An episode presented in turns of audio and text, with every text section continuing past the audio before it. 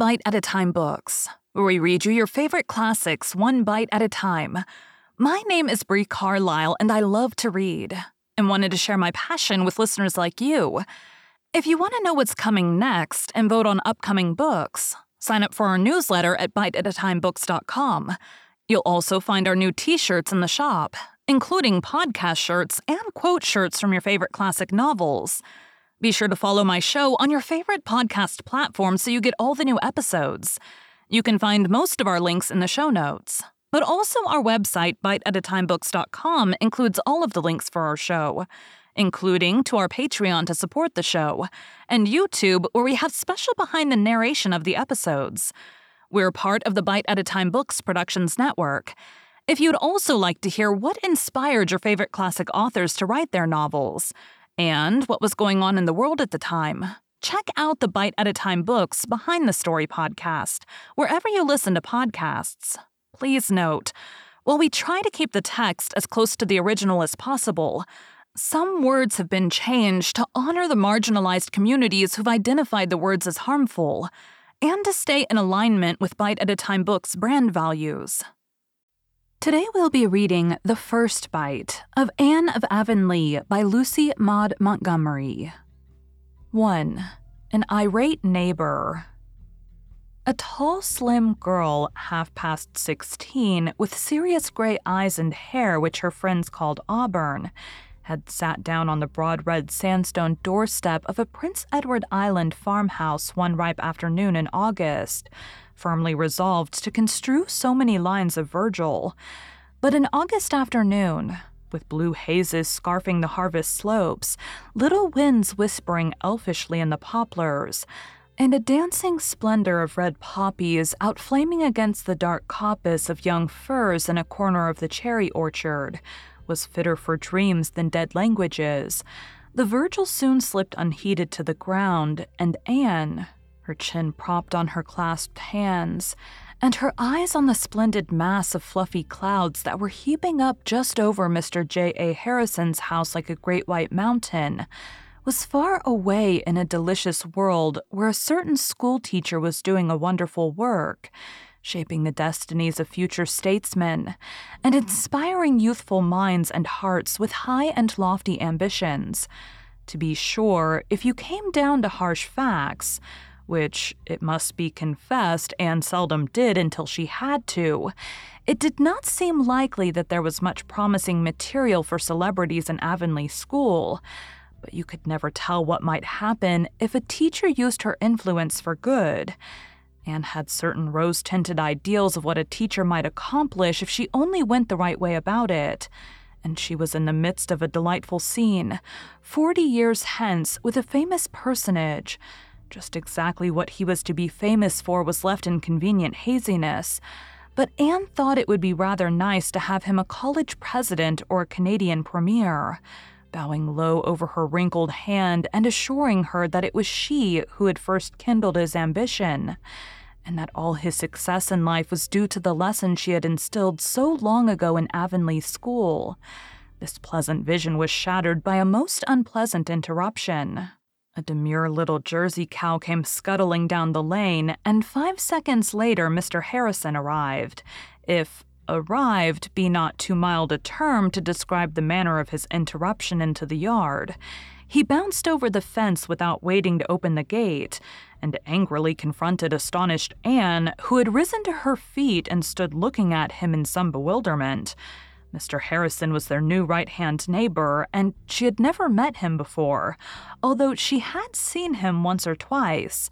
In early April, before Anne had come home from Queens, Mr. Robert Bell, whose farm adjoined the Cuthbert place on the west, had sold out and moved to Charlottetown. His farm had been bought by a certain Mr. J. A. Harrison, whose name and the fact that he was a New Brunswick man were all that was known about him. But before he had been a month in Avonlea, he had won the reputation of being an odd person. A crank, Mrs. Rachel Lynde said. Mrs. Rachel was an outspoken lady, as those of you who may have already made her acquaintance will remember. Mr. Harrison was certainly different from other people, and that is the essential characteristic of a crank, as everybody knows. In the first place, he kept house for himself and had publicly stated that he wanted no fools of women around his diggings. Feminine Avonlea took its revenge by the gruesome tales it related about his housekeeping and cooking. He had hired little John Henry Carter of White Sands, and John Henry started the stories. For one thing, there was never any stated time for meals in the Harrison establishment, but Mr. Harrison got a bite when he felt hungry, and if John Henry were around at that time, he came in for a share. But if he were not, he had to wait until Mr. Harrison's next hungry spell. John Henry mournfully averred that he would have starved to death if it wasn't that he got home on Sundays and got a good filling up, and that his mother always gave him a basket of grub to take back with him on Monday mornings. As for washing dishes, Mr. Harrison never made any pretense of doing it unless a rainy Sunday came. Then he went to work and washed them all at once in the rainwater hogshead and left them to drain dry. Again, Mr. Harrison was close. When he was asked to subscribe to the Reverend Mr. Allen's salary, he said he'd wait and see how many dollars worth of good he got out of his preaching first. He didn't believe in buying a pig in a poke. And when Mrs. Lynde went to ask for a contribution to missions, and incidentally to see the inside of the house, he told her there were more heathens among the old women gossips in Avonlea than anywhere else he knew of, and he'd cheerfully contribute to a mission for Christianizing them if she'd undertake it. Mrs. Rachel got herself away and said it was a mercy poor Mrs. Robert Bell was safe in her grave, for it would have broken her heart to see the state of her house in which she used to take so much pride. Why, she scrubbed the kitchen floor every second day, Mrs. Lynde told Marilla Cuthbert indignantly. And if you could see it now, I had to hold up my skirts as I walked across it. Finally, Mr. Harrison kept a parrot called Ginger. Nobody in Avonlea had ever kept a parrot before. Consequently, that proceeding was considered barely respectable, and such a parrot, if you took John Henry Carter's word for it, never was such an unholy bird. It swore terribly. Mrs. Carter would have taken John Henry away at once if she had been sure she could get another place for him. Besides, Ginger had bitten a piece right out of the back of John Henry's neck one day when he had stooped down too near the cage. Mrs. Carter showed everybody the mark when the luckless John Henry went home on Sundays. All these things flashed through Anne's mind as Mr. Harrison stood, quite speechless with wrath apparently, before her. In his most amiable mood, Mr. Harrison could not have been considered a handsome man. He was short and fat and bald. And now, with his round face purple with rage and his prominent blue eyes almost sticking out of his head, Anne thought he was really the ugliest person she had ever seen. All at once, Mr. Harrison found his voice. I'm not going to put up with this, he spluttered. Not a day longer, do you hear, miss? Bless my soul, this is the third time, miss. The third time! Patience has ceased to be a virtue, miss. I warned your aunt the last time not to let it occur again. And she's let it. She's done it. What does she mean by it? That is what I want to know. That is what I'm here about, miss. Will you explain what the trouble is? Asked Anne in her most dignified manner. She had been practicing it considerably of late to have it in good working order when school began, but it had no apparent effect on the irate J.A. Harrison. Trouble, is it? Bless my soul, trouble enough, I should think. The trouble is, miss, that I found that Jersey cow of your aunt's in my oats again not half an hour ago. The third time, mark you. I found her in last Tuesday, and I found her in yesterday. I came here and told your aunt not to let it occur again. She has let it occur again. Where's your aunt, miss? I just want to see her for a minute and give her a piece of my mind. A piece of J.A. Harrison's mind, miss. If you mean Miss Marilla Cuthbert, she's not my aunt, and she's gone down to East Grafton to see a distant relative of hers who's very ill, said Anne, with due increase of dignity at every word. I'm very sorry that my cow should have broken into your oats. She is my cow and not Miss Cuthbert's. Matthew gave her to me three years ago when she was a little calf, and he bought her from Mr. Bell. Sorry, miss. Sorry isn't going to help matters any. You'd better go and look at the havoc that animal has made in my oats. Trampled them from center to circumference, miss. I'm very sorry, repeated Anne firmly. But perhaps if you kept your fences in better repair, Dolly might not have broken in. It is your part of the line fence that separates your oat field from our pasture, and I noticed the other day that it was not in very good condition. My fence is all right, snapped Mr. Harrison, angrier than ever at this carrying of the war into the enemy's country. The jail fence couldn't keep a demon of a cow like that out, and I can tell you, you red-headed snippet, that if the cow is yours, as you say, you'd be better employed in watching her out of other people's grain than in sitting round reading yellow-covered novels. With a scathing glance at the innocent tan-colored Virgil by Anne's feet, Something at that moment was red besides Anne's hair, which had always been a tender point with her. I'd rather have red hair than none at all, except a little fringe round my ears, she flashed. The shot told, for Mr. Harrison was really very sensitive about his bald head. His anger choked him up again, and he could only glare speechlessly at Anne, who recovered her temper and followed up her advantage. I can make allowance for you, Mr. Harrison, because I have an imagination. I can easily imagine how very trying it must be to find a cow in your oats, and I shall not cherish any hard feelings against you for the things you've said. I promise you that Dolly shall never break into your oats again. I give you my word of honor on that point. Well, mind you, she doesn't, muttered Mr. Harrison in a somewhat subdued tone. But he stamped off angrily enough, and Anne heard him growling to himself until he was out of earshot. Grievously disturbed in mind, Anne marched across the yard and shut the naughty Jersey up in the milking pen. She can't possibly get out of that unless she tears the fence down, she reflected. She looks pretty quiet now. I dare say she has sickened herself on those oats. I wish I'd sold her to Mr. Shearer when he wanted her last week, but I thought it was just as well to wait until we had the auction of the stock and let them all go together. I believe it is true about Mr. Harrison being a crank. Certainly there's nothing of the kindred spirit about him. Anne had always a weather eye open for kindred spirits. Marilla Cuthbert was driving into the yard as Anne returned from the house, and the latter flew to get tea ready. They discussed the matter at the tea table. I'll be glad when the auction is over, said Marilla. It is too much responsibility having so much stock about the place and nobody but that unreliable Martin to look after them. He has never come back yet, and he promised that he would certainly be back last night if I'd give him the day off to go to his aunt's funeral. I don't know how many aunts he has got, I am sure. That's the fourth that's died since he hired here a year ago. I'll be more than thankful when the crop is in and Mr. Barry takes over the farm. We'll have to keep Dolly shut up in the pen till Martin comes, for she must be put out in the back pasture and the fences there have to be fixed. I declare it is a world of trouble, as Rachel says. Here's poor Mary Keith dying, and what is to become of those two children of hers is more than I know. She has a brother in British Columbia, and she's written to him about them, but she hasn't heard from him yet. What are the children like? How old are they? Six past, they're twins. Oh, I've always been especially interested in twins ever since Mrs. Hammond had so many, said Anne eagerly. Are they pretty? Goodness, you couldn't tell. They were too dirty. Davy's been out making mud pies, and Dora went out to call him in. Davy pushed her head first into the biggest pie, and then, because she cried, he got into it himself and wallowed in it to show it was nothing to cry about. Mary said Dora was really a very good child, but that Davy was full of mischief.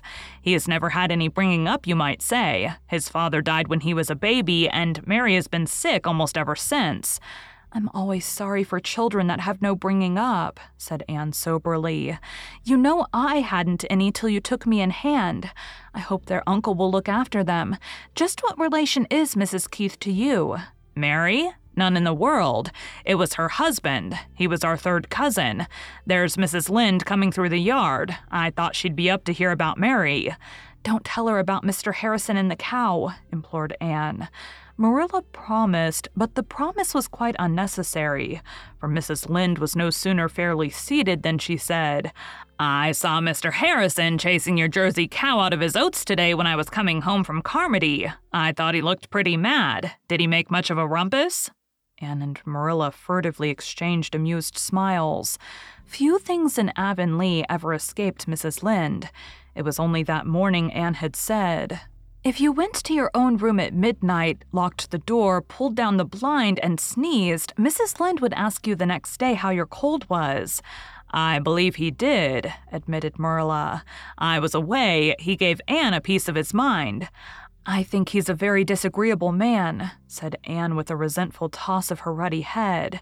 You never said a truer word, said Mrs. Rachel solemnly.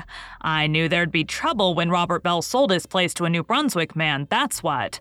I don't know what Avonlea is coming to with so many strange people rushing into it. It'll soon not be safe to go to sleep in our beds. Why? What other strangers are coming in? asked Marilla. Haven't you heard? Well, there's a family of Donnells, for one thing. They've rented Peter Sloane's old house. Peter has hired the man to run his mill. They belong down east, and nobody knows anything about them. Then that shiftless Timothy Cotton family are going to move up from White Sands, and they'll simply be a burden on the public. He is in consumption when he isn't stealing, and his wife is a slack twisted creature that can't turn her hand to a thing. She washes her dishes sitting down. Mrs. George Pye has taken her husband's orphan nephew, Anthony Pye. He'll be going to school to you, Anne, so you may expect trouble, that's what. And you'll have another strange pupil, too. Paul Irving is coming from the States to live with his grandmother. You remember his father, Marilla. Stephen Irving, him that jilted Lavender Lewis over at Grafton? I don't think he jilted her. There was a quarrel. I suppose there was blame on both sides. Well, anyway, he didn't marry her, and she's been as queer as possible ever since, they say, living all by herself in that little stone house she calls Echo Lodge. Stephen went off to the States and went into business with his uncle and married a Yankee. He's never been home since, though his mother's been up to see him once or twice. His wife died two years ago, and he's sending the boy home to his mother for a spell. He's 10 years old, and I don't know if he'll be a very desirable pupil. You can never tell about those Yankees.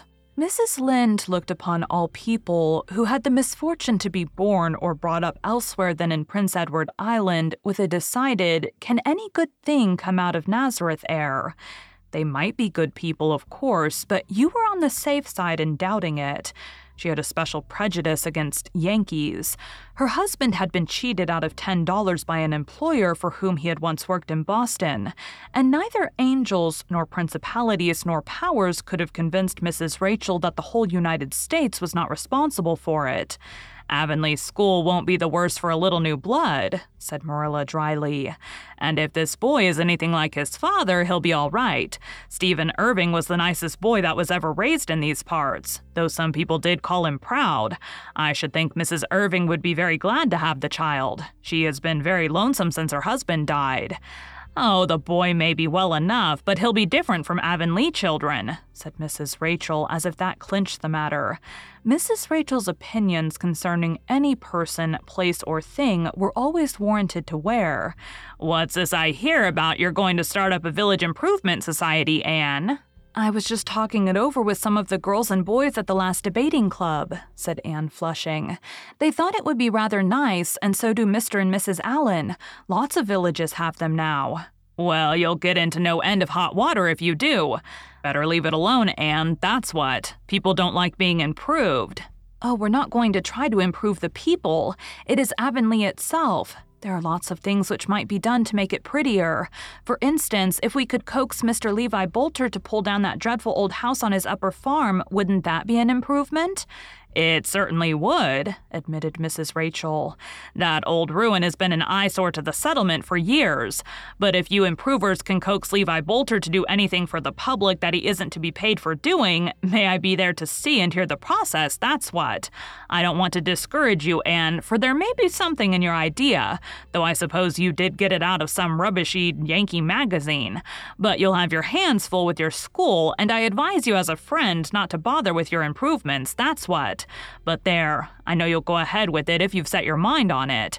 You were always one to carry a thing through somehow.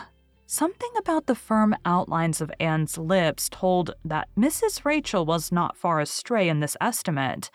Anne's heart was bent on forming the Improvement Society. Gilbert Blythe, who was to teach in White Sands, but would always be home from Friday night to Monday morning, was enthusiastic about it and most of the other folks were willing to go in for anything that meant occasional meetings and consequently some fun. As for what the improvements were to be, nobody had any very clear idea except Anne and Gilbert. They had talked them over and planned them out until an ideal Avonlea existed in their minds, if nowhere else. Mrs. Rachel had still another item of news. They've given the Carmody School to a Priscilla Grant. Didn't you go to Queen's with a girl of that name, Anne? Yes, indeed. Priscilla is to teach at Carmody? How perfectly lovely! exclaimed Anne, her gray eyes lighting up until they looked like evening stars, causing Mrs. Lynde to wonder anew if she would ever get it settled to her satisfaction whether Anne Shirley were really a pretty girl or not. Thank you for joining Bite at a Time Books today, while we read a bite of one of your favorite classics. Again, my name is Bree Carlisle, and I hope you come back tomorrow for the next bite of Anne of Avonlea. Don't forget to sign up for our newsletter at biteatatimebooks.com and check out the shop. You can check out the show notes or our website, biteatatimebooks.com, for the rest of the links for our show. We'd love to hear from you on social media as well.